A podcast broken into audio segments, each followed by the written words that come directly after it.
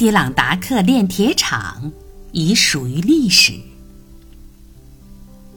在三十多年以前，新泽西城的一家公司，在阿迪朗达克河沿岸地段购买了大约六万英亩地，那里磁铁矿源丰富。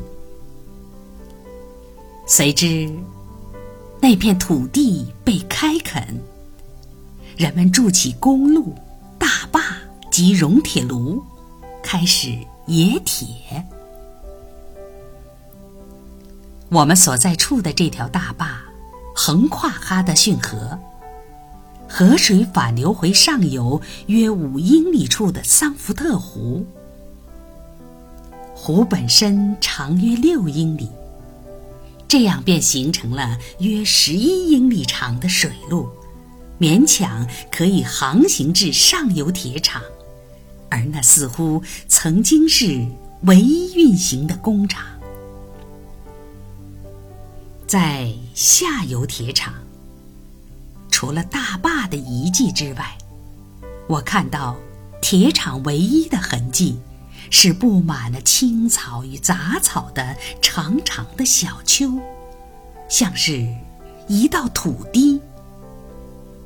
我们被告知，它曾是一堆有几百基层的木块，大小均匀，堆积在那里，供熔铁炉使用。在约十二英里外的上游铁厂，曾建了一个。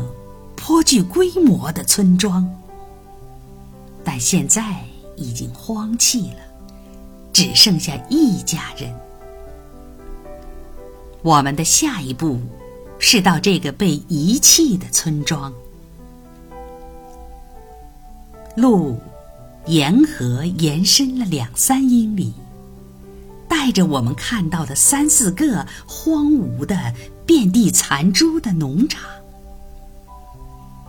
他继而沿至湖畔，沿着岸边继续蜿蜒而行。这是一条荒废的原木道，迫使行人留心脚下。沿路，我们看到了灌篮鸭、两三只小鹰、一只孤旅鸽和几只皱领松鸡。湖水在树丛中闪闪发光。我们从摇摇晃晃的桥上通过了湖的入口或水湾。过了一阵子，我们便开始路过路边已经荒弃的房屋。令我记忆犹新的是一个小农舍。房门的门栓已经脱落，靠在门框上。窗户只剩下几个窗格，犹如失神的眼睛。院落及小花园已被茂密的猫尾草所覆盖，院篱早已腐烂。在湖的源头。一幢高大的石头建筑由陡峭的岸上显现出来，在路边延伸。再往前一点，是那个朝东的村庄。向前方约一英里的地方望去，可见唯一的烟囱炊烟袅袅。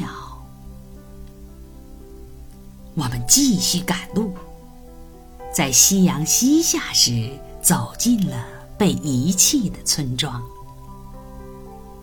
狗的叫声把全家人都引到了街上。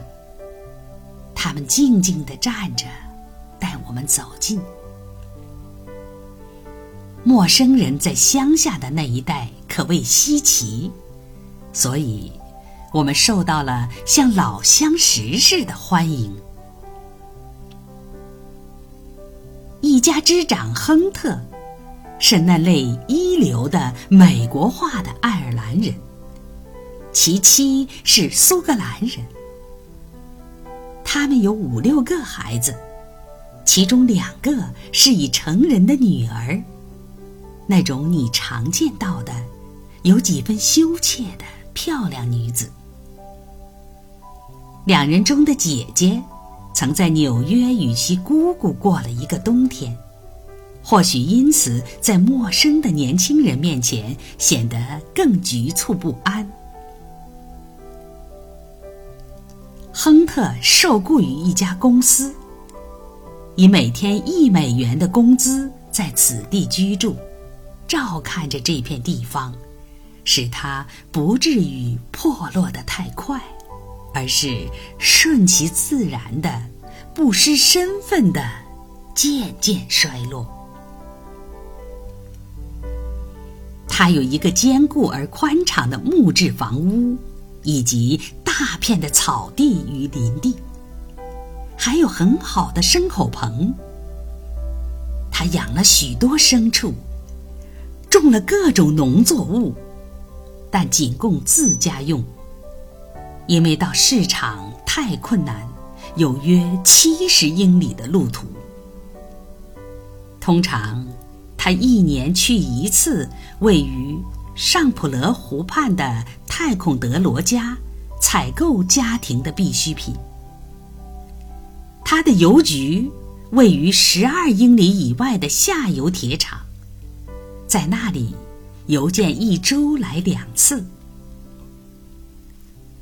在他家方圆二十五英里之内，没有医生、律师和牧师。在漫漫冬季，岁月悄悄地流逝着，而他们不会见到任何外界的来客。夏季，偶尔会有去印第安隘口和马西山的团队路过。